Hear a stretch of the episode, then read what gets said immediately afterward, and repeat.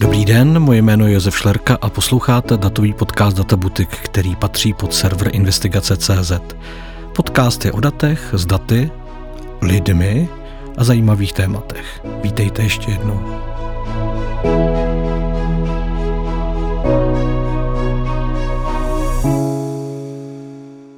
Dobrý den, vítám všechny posluchače u dnešního dílu podcastu Databutiku. Mým hostem je Dan Prokop z výzkumné agentury PAQ Research. Ahoj, Dane. Ahoj. My jsme se tady viděli naposledy asi před měsícem a půl, jestli mě paměť neklame. Bavili jsme se o tom, jakým způsobem Česká republika může vlastně začít nebo by měla začít zvládat eh, vlastně krizi způsobenou ruskou invazí na Ukrajinu. Ale dnešní téma bude malinko jiný. Eh, vy připravujete ve spolupráci s rozhlasem českým, jestli se nepletu, eh, velký projekt Život k nezaplacení, který vlastně mapuje dopady té současné a asi už můžeme říct spíš začínající krize. Asi nevidíme ještě úplně žádný uh, strop na vlastně domácnosti v České republice. Mohl bys nám stručně představit ten výzkum, který teďka děláte a průběžně publikujete uh, jak na stránkách rozhlasu, tak na stránkách PAQ Research? Tak my jsme vlastně využili ten panel, který jsme měli z výzkumu Život během pandemie, kde pořád je nějakých 18-17 domácností a Těch už jsme se v listopadu ptali na to, kolik platí za energie, potom v lednu a teďka v dubnu. A začali jsme to publikovat v dashboardu právě ve spolupráci s Českým rozhlasem. Takže se ptáme těch domácností, kolik platí za energie, jak to stoupá, kolik platí za další věci na bydlení, jaké mají příjmy, jak to na ně dopadá prostě, jak se snaží čelit vlastně té situaci a chcem ukázat, jak rozdílně ta inflace dopadá na různý typy domácností eh, eh, a komu by měla směřovat ta pomoc státní, kdo naopak je na tom třeba líp než před dvěma lety pořád, jo, díky tomu, že mu eh, zrostly příjmy. Takže trošku jakoby strukturovat tu diskuzi, protože idea je, že no, problém je, že ty problémy se sebou prohlubovat, ale že jsou dost selektivní, protože ta inflace prostě bere každému trošku jinak relativně, podle toho, kolik má zbytkových příjmů a tak. A zároveň, že ty opatření prostě nemůžete to sypat všem, protože by byly proinflační, takže to musíte cílit a na to potřebujete tyhle ty data vlastně. Díky moc za to uvedení, tam už se rovnou otevřela spousta otázek. A já ale začnu možná takovou jako metodologickou, protože přece jenom ten podcast je určený pro lidi, kteří zajímají data. A ty říkáš typy domácností. Mm-hmm. S jakou typologií domácností vlastně jako pracuješ? Jo, co jsou, co jsou to ty typy domácností? Protože samozřejmě zlá otázka by mohla znít, jak vzniká ten, náho, ten výběr potom a tak. Jo, ale, ten výběr klidně popíšu. Ale, jo. ale tyhle ty dvě věci by mě vlastně zajímaly. Ten výběr klidně popíšu, včetně jo, jako nedostatku třeba, eh, ale my, my se tak zaměřujeme na eh, domácnosti, které se můžou jako my se zaměřujeme na typologie, které můžou hrát roli z hlediska těch nárůstů cen. Takže třeba tam v tom dashboardu je, jak to roste lidem podle zdrojů topení. Jo.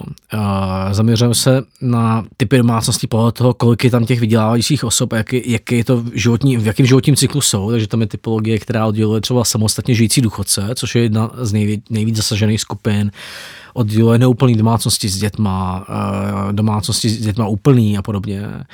Potom vlastně jsou tam jako takové typologie, tam není jedna ta v tom dashboardu, tam jich je u každého třeba těch křížení tam 12 a můžete se tam proklikat a eh, můžete se tam koukat na to, eh, jak to třeba dopadá na domácnosti s dětma, s dětma, který mají příjem pod medián a nad medián, takže na chudší a bohatší polovinu domácností s dětí, s dětma a tam vidíte, že tři, jo, tam podle toho jako třeba koukáte, jestli má smysl dávat všem domácnostím s dětma nebo 70% nějakých pět tisíc, nebo jestli má smysl posilovat podporu eh, jo, těch chudších domácností s dětma.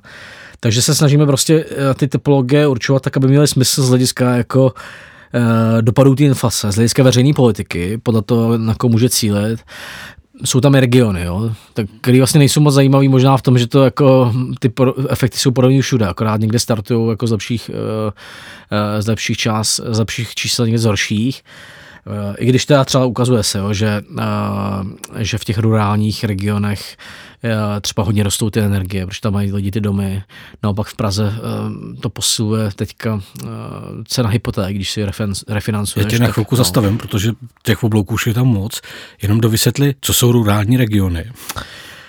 Tím myslím regiony, kde je hodně obcí a hodně lidí tam bydlí v domech, jo, což je třeba Vysočina a středočeský kraj. Takže ty byly vždycky trošku chráněný před tou inflací, eh, tím nebo před ekonomickými krizema, že tam je hodně vlastnického bydlení. Ty lidi mají jako relativně malý náklady na bydlení, jo. často mají splacené hypotéky nebo nějaký zbytkový, když jsou starší a u nich ty náklady tvoří ty energie. A teďka, když ty energie rostou a zroste jim to třeba ze 4 na 8 tisíc, jo, prostě, tak je to zásadní samozřejmě. Jo. Já se vrátím zpátky ještě k tomu začátku, když jsme mluvili o těch typech domácností. Ty jsi tam zmiňoval, uh, že ten za prvé, že řekneš, jak je konstruovaný ten vzorek.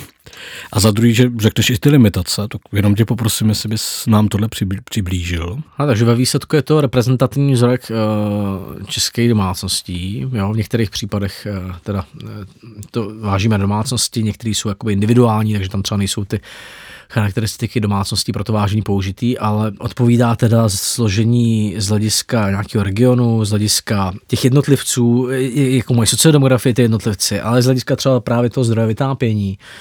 Je tam v těch, v těch výsledcích, kde jsou použitý ty jednotlivci, tak ty data o těch jednotlivcích jsou reprezentativní třeba z věkokrát vzdělání. Takže ten vzorek je docela dobrý. Jeho nevýhoda je, že, nebo nějaký, nějaká limitace, je, že on pochází z toho výzkumu, že během pandemie, tak my jsme v něm, my jsme v něm měli nadreprezentovaný velký obce, aby tam šlo modelovat epidemiologický vývoj, takže to jako vážením redukujeme dolů ty velké obce, což jakoby v pohodě, akorát ti to trošku zmenšuje power uh, statistické, to vážení vždycky. A druhá nevýhoda, která je teda jakoby přítomná a nevyhnutelná, je, že aby jsme udrželi ten panel, který měl už asi 40 vln, tak je dělané jenom online. Jo. Takže jako třeba uh, výpovědi o těch důchodcích jsou, uh, dejme to, můžou být trošku jakoby uh, zatíženy nějakou chybou, protože nám tam chybí prostě ty nejstarší důchodci, který nemají přes někoho v té domácnosti připojení na internet a nemůžu to vyplnit. Jako. Děkuji, mě vždycky vlastně přijde, že je dobrý mluvit o těch limitách. Myslím si, že někdy v budoucnu uděláme i podcast speciálně věnovaný otázce připojení domácností k internetu, protože jo. mám pocit, že pořád jsou tady regiony, kde by lidi byli dost překvapení eh, tím, jaká je vlastně eh, připojenost no, k internetu. Jasně. Ale a týká se to ale většinou specifických věkových skupin. Ale pojďme pokračovat. Ty jsi tam zmínil takovou větu, uh, inflace nepostihuje všechny stejně. Já k tomu přidám druhou větu, stejně jako zvyšování cen energií. Byť jsou tyhle dvě věci provázaný, tak nejsou jedna na druhou jako redukovatelný. Eh, vysvětlil bys eh, vlastně posluchačům to, co to, co to znamená inflace ne, neovlivňuje všechny stejně, protože naopak by jeden řekl, že jako inflace je jedno číslo a postihuje nás všechny stejně. Jo, tak eh, z těch našich výsledků vyplývá, že průměrná domácnost, když sečteme ceny nebo výdaje za energie, vodu, nájmy, hypotéky a takový ty poplatky kolem domů, tak platí za bydlení asi o 1500 korun víc než uh, loni říjnu. Jo. A to je nárůst, který uh, je průměrný, teda jo. Někdo, u někoho je menší, u některých domácností je extrémně vysoký. A to, co způsobuje, že je extrémně vysoký? Protože sem kombinuje třeba právě nárůst jako zvýšení hypotéky a těch energií, jo. to je nejhorší problém. Uh, ale, uh, nebo nájmu taky jo, u některých případů, ale uh, co je jako pointa toho, co chci říct, je, že v průměru u uh, bohatších lidí, u té skupiny, která má třeba příjem nad dvojnásobek mediánu a tak, tak je to nárůst o 2 až 2,5 tisíce a u těch uh, ohrožených skupin je 800 až 12 korun, jo? U, u lidí v příjmové chudobě, u lidí důchodců samostatně žijících a tak. Jo, teď jako je to teda třeba i dvojnásobný ten nárůst u těch bohatších nebo proti těm chudším, ale jejich příjmy jsou víc než dvojnásobně vysoký, jo, takže třeba čtyřnásobný, pětinásobný, jo, takže eh, relativně takže je to větší, tomu celku. No, je to větší skok u těch nízkopříjmových. A jsou tam ty efekty dva. Jednak jako to tvoří relativně větší část těch rozpočtů, takže ten relativní procentuální nárůst je často větší. A za druhý, kdyby to činilo stejný procento, tak jim to prostě někomu to roste z 9 na 16 a, ně, jo, a někomu z 30 na 37.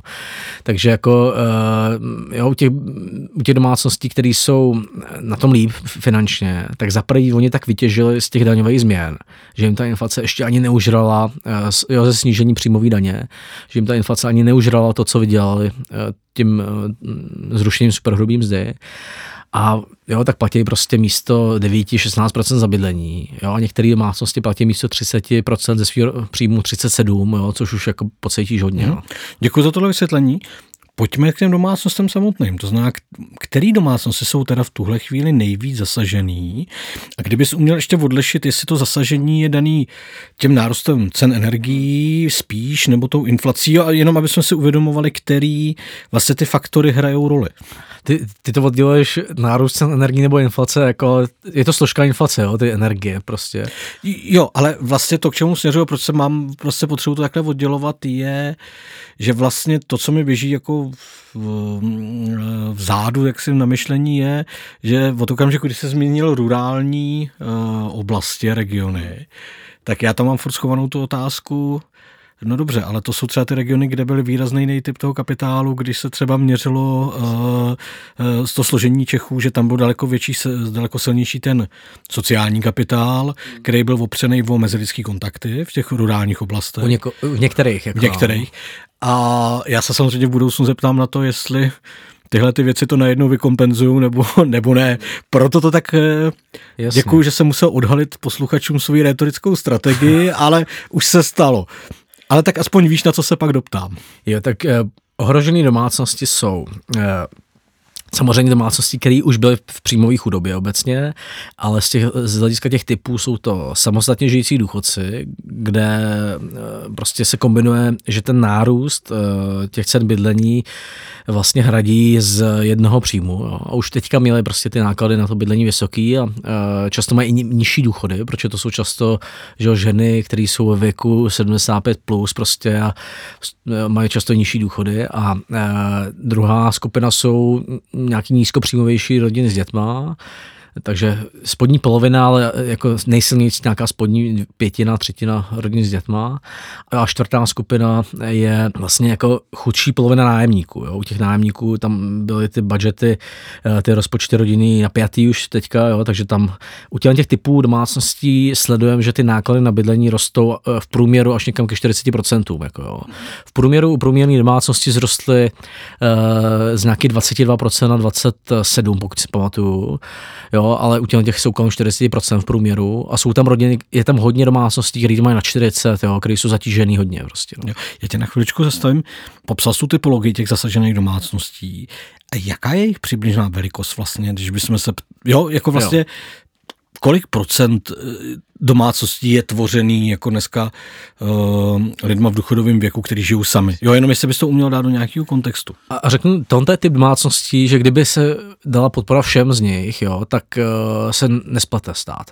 Potom je další typ doma, poslední, řekl bych, to jsou lidi, jako malá podskupina vlastníků, kterým se skombinovalo to, že jim zrostly hypotéky, měli ty hypotéky na hraně, zároveň jim zrostla energie, nebo se do toho přidal nějaký přechod na rodičovskou a pokles příjmu. Jo.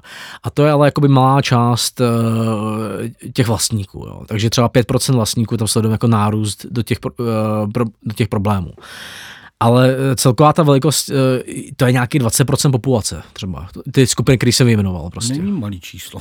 To není malý číslo. Ne všichni z nich jsou v extrémních problémech. Jo. Počet lidí, kteří mezi nimi jsou hodně zasažení, tak jde o to, jak to definuješ. Jo. My tam máme nějakých 11% domácností, který, když zaplatí bydlení a jídlo, tak mi zbývá 100 korun na den na člověka a nebo míň. Jo. To znamená, že z toho musíš hledit dopravu, uh, že zdraví, vzdělávání, oblečení, v restauracích věci, uh, telefon a to. To je hodně málo, prostě 100 korun na den, už na, na člena. A to je 11% domácností a v těch ohrožených typech, o kterých já jsem mluvil, je to třeba třetina prostě. Jo. Takže ne, ne, nechci říct, že všichni by byli trpěli absolutní chudobou, ale probadají se tam hodně rychle k tomu, tomu stavu. A, a potom, jo, takže tam těm, těma těm domácnostem, kdyby stát pomáhal všem v podstatě, tak jako neprohloupí, nebo nebude mířit vedle. On jim trochu pomáhá, pomůže jim, těm důchodcům pomůže valorizacema, ale problém je v tom, e, systematický, že právě ty samostatně žijící důchodci z těch valorizací vydělají relativně málo, jako, protože oni jsou, mají ten důchod jeden, a ta valorizace je procentuální, jo, takže ti to zroste o procenta, takže člověku, který má důchod 25 tisíc, eh, jo, nebo když jsou dva třeba, který mají důchod 25 tisíc, tak to zroste hodně. Jo. Dva důchodci, který mají takhle jako solidní důchody, tak eh, jim to zroste o 5, 5,5 tisíce ty důchody. Uh, jo, a když důchod má 14 tisíc je sám, tak mu to zroste o 14. Teďka mluvím o té černové valorizaci a té zářijové, co bude. Jo. Je tam ještě jeden paradox, je to datový podcast, tak půjdu do detailu. Jo. Uvědomil se asi jako dost problematický aspekt těch valorizací. Jo. Proč ty průběžní valorizace, ty, tak, takový ty mimořádný, teda, pardon, ta, co bude v červnu a teďka v září, ty jsou spouštěny tím, že je inflace nad 5%, jo, nějakou delší dobu. A oni ale valorizují jenom jednu složku těch důchodů.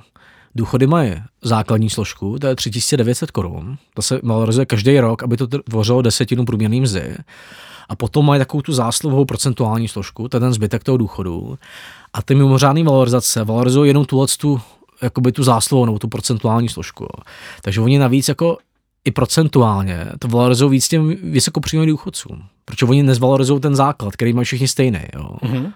Jo, takže já bych řekl, a teďka si vím, že máš inflaci, která je ve fixních výdajích, eh, v energii, která vlastně u všech podobná, jako, a paradoxně jde do valorizace slo, složky, která jakoby je ta zásluha, jako, jo, ne, ne ta fixní. Takže já bych řekl, že by to skoro mělo být naopak, jo, že ta, ta část, která se u těch důchodců hodně liší, závisí na jejich odpracovaných letech, příjmech a tedy, by měla být valorizovaná podle růstu mest a ta fixní, která by měla garantovat nějaký jako mimo, minimální životní standard, by měla být valorizována podle růstu fix, jako těch fixních nákladů na bydlení a tak. Jo. Takže eh, tohle je určený nějak z, z, minulosti. Myslím si, že kdyby se dělala důchodová reforma, tak by se to mělo měnit. Jo, a má to svoje dopady právě v tom, že nízkopříjmový důchodce, samostatně žijící, který má často ty menší důchody, protože jsou starší a jsou to ženy, tak vlastně z té valorizace tolik mít nebude, protože má jeden důchod a navíc nevalorizuje tu fixní část toho důchodu. Jako jo.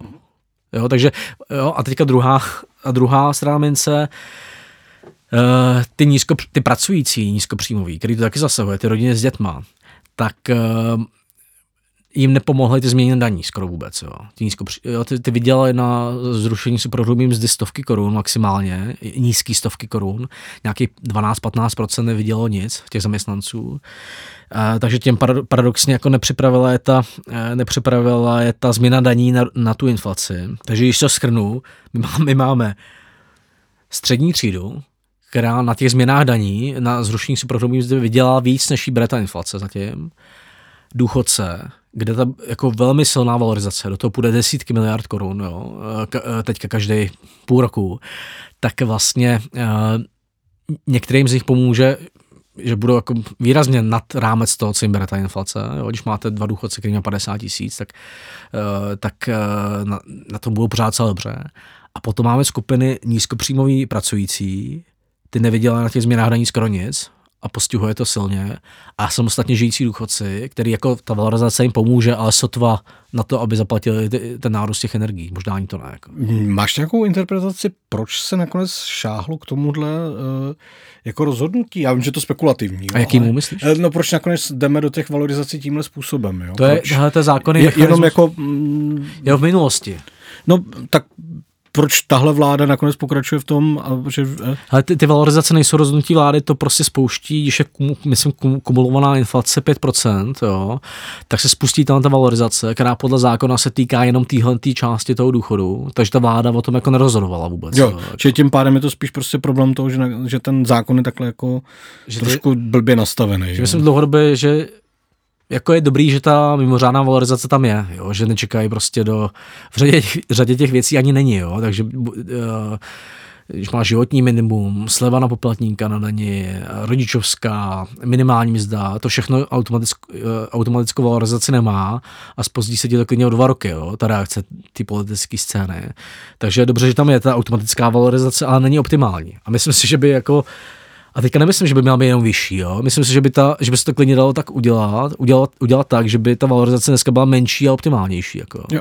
Ale je to zapotřebí změnit na úrovni toho vlastně zákona. Jo, myslím si teďka, že Danuše Nerudová, ta nějaká ta komise bývala důchodová, navrhuje, že bude větší ta základní složka a jo, toho důchodu a na to, to bude ta zásluha, bude na to jako nižší, ale třeba jako víc zásluhovější. tak s těma těma změnama bych v té důchodové komisi, tam je Filip Perto, ta Jurajda, udělal jako jiný typ té valorizace. Že ten základ by měl být valorizovaný podle nějaký inflace těch eh, základních výdajů povinných. No jsem rád, že se jmenoval Filipa Pertolda a Jurajdu, ale ty ostatní ne, protože teď dostane Filip se Štěpánem spousty mailů. Jo. Ale eh, zpátky k tomu, co jsme řešili, eh, vy v rámci toho projektu i nějakým způsobem částečně se ptáte vlastně i na změnu nálad té společnosti. Pozorujeme tam už teď eh, nějakou změnu nálad, protože ta situace je vlastně intenzivní, ta inflace je jako už jako velmi zřetelná a prakticky jako většina lidí nějakým způsobem pociťuje, buď přímo nebo zprostředkovaně. Proměňuje to v tuhle chvíli už nějakým způsobem nálady v té společnosti a pokud ano, tak jak? Trošku sledujem uh, zhoršení, ale mírně, fakt jako mírný zhoršení, velmi pozitivní uh, hodnocení integrace Ukrajinců v České republice, jo, a nechtěl bych to nějak demonizovat. Pořád ta podpora přijímání je vysoká, jo. E, ona se samozřejmě hodně liší, když se ptáš na krátkodobý přijetí nebo dlouhodobý přijetí. To dlouhodobý přijetí je právě hodně závislý na tom, jestli lidi hodnotí dobře tu integraci. A v některých oblastech e, začínají trošku jakoby být kritičtější, zejména Jo, zajímavý se to liší, že třeba ty nižší sociální skupiny se bojí tlaku na mzdy, jo, na trhu práce. Co znamená, že se bojí tlaku na mzdy? jo, že jako když prostě pozitivní scénář, kdyby tady zůstalo třeba 150 tisíc lidí, dejme tomu, jo, to klidně se může stát, jo, 80 tisíc toho pracovně aktivních, jo, něco takového, tak kdyby se začlenili podle svých kvalifikací, o tom jsme se bavili minule, Právě tak uh, to je pozitivní pro všechny v té ekonomice.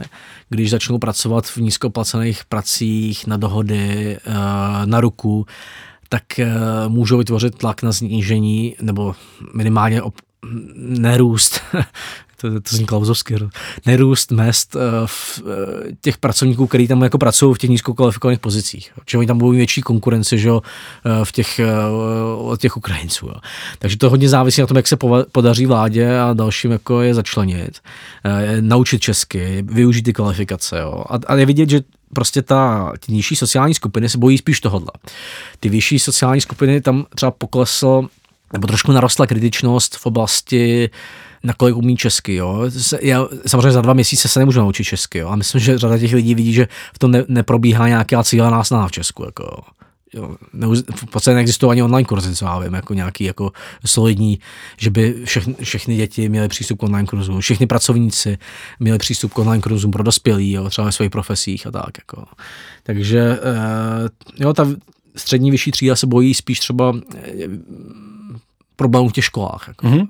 A ta vrstva, která je ohrožená vlastně tou inflací? A tam, tam já, jako moje hypotéza byla, že lidi, kterým uh, se zhoršila životní úroveň, budou víc vyhraněný a to, že by se tam zatím ukazovalo, se říct úplně nedá. Jo. Myslím si, že mnohem důležitější než ta vlastní, jo, že ty vlastní ekonomické problémy je vlastně ten narrativ, že ta vláda uh, zapomíná na, na problémy Čechů v podstatě. Jako.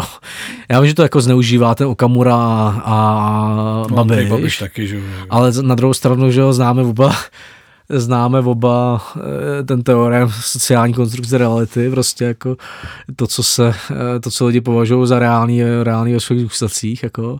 Takže ta vláda musí bojovat proti, to, proti tomu, aby, aby uh, lidi měli pocit, že to je pravda, jo, a to, takže jako aktivně řešit ty problémy, aktivně řešit problémy, jak s tou integrací, tak teda jako hlavně ty ekonomické s tou energií, jako no, vlastně energie má s tou inflací. No. Výhledy. Bavíme se vlastně o tom, že inflace tady je, podle všech indikátorů tady vlastně v dvojciferným eh, tvaru zůstane ještě chviličku. Ceny energií uh, jsou vysoký, ale zároveň jsme vlastně v létě, takže domácnosti ještě vlastně zdaleka nepocitují ten plnej, tu plnou palbu, až eh, bude zima. Jak ty vidíš ty výhledy vlastně v této oblasti, v té společnosti? Co, co, co se může jako přihodit? Ať už s náladama, ale ať už prostě s faktickými věcmi, protože deštník proti drahotě tady máme, ale eh, je připravený spíš na takový májový deštík anebo na, na průtrž mrače na podzim?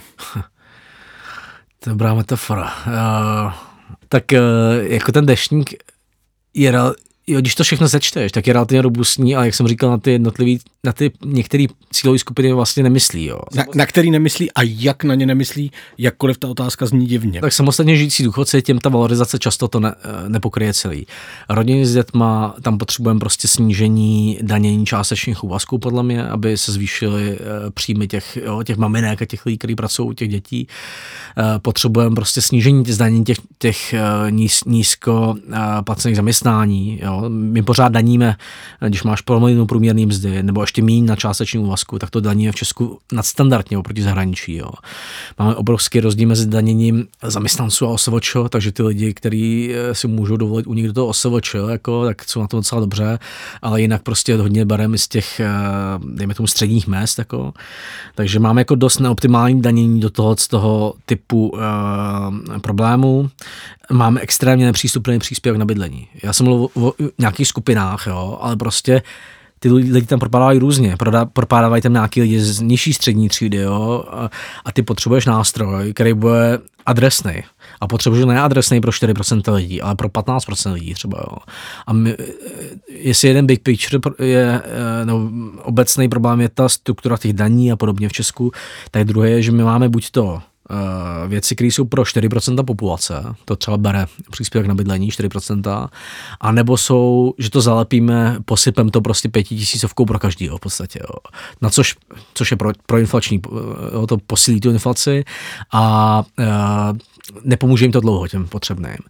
Jo, a my potřebujeme nějaký nástroje, který pomáhají třeba 15-20%. Jo. A to je příspěvek na bydlení. V podstatě ho změnit tak, že to bude klasické doplně důchodu pro ty e, nízkopříjmové důchodce a e, samostatně žijící, pro chudé rodiny a tak. A potřebujeme podle mě nějakou já si myslím, že se nevyhneme nějaký regulaci cen energií a tím nemyslím jako stropování, ale buď to regulaci třeba první megawatt hodiny, aby ty domácnosti, jo, aby ta první spotřeba, kterou si nemůžeš odpustit, byla regulovaná, ta cena. A, a ten trh jakoby pracoval nad tím. Tím právě to test, trestalo to vysokou spotřebu pořád, jo, prostě, a, a, a, ale ten základ byl regulovaný, a nebo mít nějaký ty sociální tarify, jo, že jedný z těch z těch opatření se nevyhneme taky dlouhodobě. Myslím, že to připravuje MPO, teda nějaký jedno z těch dvou opatření. Jo, takže ten dešník je děravý v těle těch věcech, který cílí specificky nějak. Uh, jo, je docela velký, takhle, metafora, je docela široký prostě, ale bohužel má díry, jako. Tak uvidíme, až přijde podzim. Radši bych měl dešník, který má trošku menší poloměr, ale, ale díry nemá takhle. Tak já doufám, že naše dešníková metafora se nechytne. To ještě použiju v rozhlasu. ale já se vrátím zpátky k těm skupinám. Eh, jestli tě dobře rozumím, tak vlastně eh, část těch skupin, eh, jako jsou třeba důchodci v domácnosti o jednom člověku, hmm. vlastně jsou dlouhodobě jako trošku jako znevýhodňovaný celým zbytkem toho fungování. A ošklivě řečeno, už jsou na to vlastně jako zvyklí malinko, stejně jako prostě některý typy těch domácností. Ale vlastně se tam začínají objevovat sociální skupiny, které jako nebyly zvyklí na to, že se jim něco přihodí. Jo? Jako, a najednou jsou vlastně penalizovaný za to, co bylo dlouhou dobou považovaný jako právě za, tu, za to dosažení určitého statusu. Tím mám na mysli to vlastní bydlení, eventuálně bydlení prostě v domku uh, ve středočeském kraji.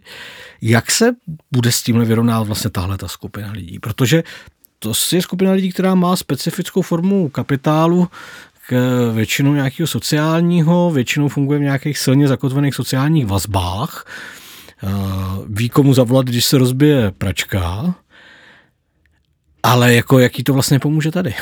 Jako tady ten sociální kapitál uh, bude horší. Jo. Možná jako zahraje to, že můžou jedna ze, jedna ze skupin eh, domácností, kterým to kleslo, ta rostlo míň, ty, ty náklady na bydlení. A nevím, jestli to je náhoda nebo fakt kauzalita. Jsou domácnosti, které mají kombinovaný zdroje topení. Jo, tak jako, kdybych to kauzalizoval, tak, tak řeknu, že mají větší možnosti si prostě v těch sezónách vybírat to nejlevnější. Jo. A může být i náhoda, že to je nějaký typ domácnosti, jo, ale e, takže oni můžou trošku jako na těch vesnicích využívat ty různé e, přechody mezi těma zdrojem a to pení, část z nich, ale e, k té tvý otázce, myslím, že tam jsou dva typy těch vlastnických domácností. Jedna je ta, která vlastně měla nízký mzdy a majetek, jo, a měla jako nízký mzdy, který hodně daníme, ale malý výdaje na bydlení. A vlastně nebyl, vedlo to k takovému, že paradoxně v Česku nebyl nikdy tlak e, tak velký na ty zvyšování těch mest a snižování danění levné práce, protože část těch lidí bydlí ve svém a má relativně malý náklad na bydlení. To se teďka změní, podle mě. Jo. A ten e, tlak na to e, snížení zdanění levné práce, a tím myslím třeba do 25 tisíc by měl být větší, jako, protože to jsou prostě tyhle ty lidi, kteří mají 25 tisíc, ale mají malý náklady na bydlení. Jo. A teďka, teďka se ta situace může měnit. A druhá ta část jsou lidi, kteří jeli trošku na hranu svých možností v těch hypotékách, jo, protože že to se dává do 40% příjmů, je tam ta víc jako kritérií České národní banky a když se vám tam zkombinují do toho velké energie a, a, a nárůst té hypotéky díky úrokům, tak to je, může být problém prostě. Jo. A tam myslím si, že ta, ta skupina je podporovaná v Česku odpočtama zdaní, nebo byla dlouhodobě. My vždycky se bavíme, jestli by měli mít nárok na příspěvek na bydlení. Dneska moc nemají až na výjimky, protože ta splátka hypotéky se nepočítá do, do těch rozhodných příjmů. Jo. E, ale podle mě je otázka, jestli má větší smysl úplně všem lidem, co mají hypotéky, dát slovu na daně a dát to, to, to stojí, pokud je asi 5 miliard ročně, a nebo jestli extrémní, jestli tohle to nedělat, tohle tu jakoby podle mě absurdní podporu e, jednoho typu bydlení, a místo toho těch 5 miliard prostě, nebo část z těch 5 miliard říct, OK, hypotékář může splatit, eh, jako spadnout do problému, tak mu rok pomůžeme, aby nestratil to bydlení prostě jako a přispějeme mu třeba na ty úroky. Typ. Jo, potom by mělo, větší smysl dlouhodobě odstranit tu systémovou podporu toho typu bydlení v těch slevásích úroků a spíš třeba desetině hypotékářů občas pomoct jako eh, jo, nějakým příspěvkem bylo by to levnější a lepší. Oni mají asi větší šance, když ta banky budou střícní, to vyřešit tím, že když si to refinancují, nebo si mění, jo, mají přechod mezi tou fixací, tak se dohodnou s tou bankou na prodloužení té doby splatnosti a tím si sníží, uh, vykompenzují výši toho úroku. Ale upřímně řečeno nevím, jestli banky to, to dovolují a jak, jako, jestli náhodou se tím nedostaneš v těch hypotékách do jednání, kde potřebuješ potom jako dokládat znova Slovenci a jestli, jo, tam by byla dobrá vstřícnost těch bank, aby, aby v těm lidem vyšli vstříc v prodloužení těch dob splatnosti prostě, no. Děkuji, mě to vlastně hrozně zaujalo, protože mám pocit, že je to jako překvapení pro některé lidi, to, co se vlastně děje. Byť mám pocit, že mnoha naskakují vzpomínky na rok 2008 a vlastně tehdejší vlastně vrchol té ekonomické krize. No ten vrchol v Česku byl tak 2,11 spíš. No. Jo, no, ale na, na, dobu prostě ty, to, tohodle. Eh, což mám pocit, že už spousta lidí vlastně zapomněla za, za tu dobu. A já budu směřovat jako vlastně ke konci. Ty jsi zmiňoval, ty jsi zmiňoval vlastně, jestli ti dobře rozumím, to, že máme určitý problémy vlastně s tou systematičností nebo systémovostí té podpory. Jo, zmiňoval si valorizace důchodů navázaný na tu zásluhovou Jasně. složku takzvaně. Zmiňoval si vlastně ty cílené podpory na relativně velké skupiny, ale ne na všechny. A nejdůležitější je, jako, že ty hlavní nástroje já... jsou nedostateční. Jako. A moje otázka zní, co bys tam ještě doplnil vlastně v tom výhledu? Co patří ještě k těm slabinám jako toho systémového? Uh... Jako nejvě, nejvě, největší věc je méně danit levnou práci, částeční úvazky, nízkoplacený uh, zaměstnání. To se dá udělat relativně jednoduše. Uh, naopak podle mě třeba vysokopří, vysokopříjmovější OSVČ a takový ty OSVČ, co pracují v oborech, kde často švarcisté by měli platit mnohem větší daně. Jo, my máme jeden z největších rozdílů mezi daněním zaměstnanců OSVČ, zejména těch vysokopříjmových teda. A a druhá věc je, že ty nástroje typu příspěvek na bydlení, prostě omezit tu absurdní administrativní náročnost a to, že se vlastně musíš doprošovat. Jo? Jako každý, v tom příspěvku to by mohl být další pořad, jo? ale každých eh, čtvrt roku tam dokládáš pří, eh, příjmy a výdaje na bydlení, prostě má to spoustu příloh, ta žádost je extrémně složitější, podle mého názoru, než uh, třeba daňový přiznání. A chce... je složitá zřejmě proto, aby o to žádali méně lidí, ne? Nebo... Jako, jestli to je udělané proto, aby o tom moc nikdo nežádal, tak je to, tak je to docela povedený, ale dneska by asi bylo lepší, aby o to ty lidi žádali. Jo. Samozřejmě se to kombinuje s vendorlockem nějakých IT dodavatelů, jo, který jsou neflexibilní silně ale obecně hele, zažil jsem spoustu jednání, kde ty úředníci eh, na tom tě úplně ubijou argumentám, proč to nejde změnit. Jo. A tam prostě je nutná nějaká úplná změna myšlení a politický cíl, že to má čerpat 10% domácností a že se, mají, že se to má zprůchodnit a že se to nemá zprůchodnit k prvnímu lednu 2023, ale k prvnímu červenci. Jako. A čeho já se bojím je, že těch pět tisíc na každý dítě, co udělali, to je 8 miliard, který podle mě jsou minimálně z poloviny cílený špatně, a že jejich hlavní negativní efekt bude pro odsunutí těch systémových změn, jako, jo, že, budou, uh, že to rozšíří ten deštní proti drahotě, ale jako nezacpe to ty díry prostě, jo, tak jako nevyužít. Dá se, že metafora se ustala. To je dobrá metafora, co. Uh, ne, jo, nepodlehnou dojmu, že se tím něco vyřešilo, těma pěti tisícema. No. Poslední otázka. Kdy uskutečníte další kolo sběru a jak ty osobně vlastně vidíš, že bude zapotřebí tenhle projekt dělat? Vím, že nejseš primárně ekonom, ale... My to pro ten český rozhlas budeme dělat každý měsíc, takže teďka bude, jo, každý měsíc prostě uh, bude nové kolo sběru, budou tam přibývat i nějaké nové věci. Eh, myslím si, že některé ty problémy se můžou zastavit a některé, budou prostě růst uh, potom třeba na začátku podzimu, Jo, takže myslím si, že to bude potřeba možná tak do příštího jara sledovat. Uh, jo, a my, kdybychom to podle toho cíle, tu pomoc, tak myslím, že bude zajímavý, že bude vidět třeba, že se zlepší postavení těch důchodců po červnu díky té valorizaci a že by to šlo celý, že, by, že bychom tím mohli projít levněji prostě, jo. A jak z hlediska veřejných nákladů, tak z hlediska těch dopadů na tu společnost. Jako. Tak jo, budeme doufat, že tomu tak je a v létě se podíváme na čísla. Děkuji moc krát, za to, že jsi přišel. Díky.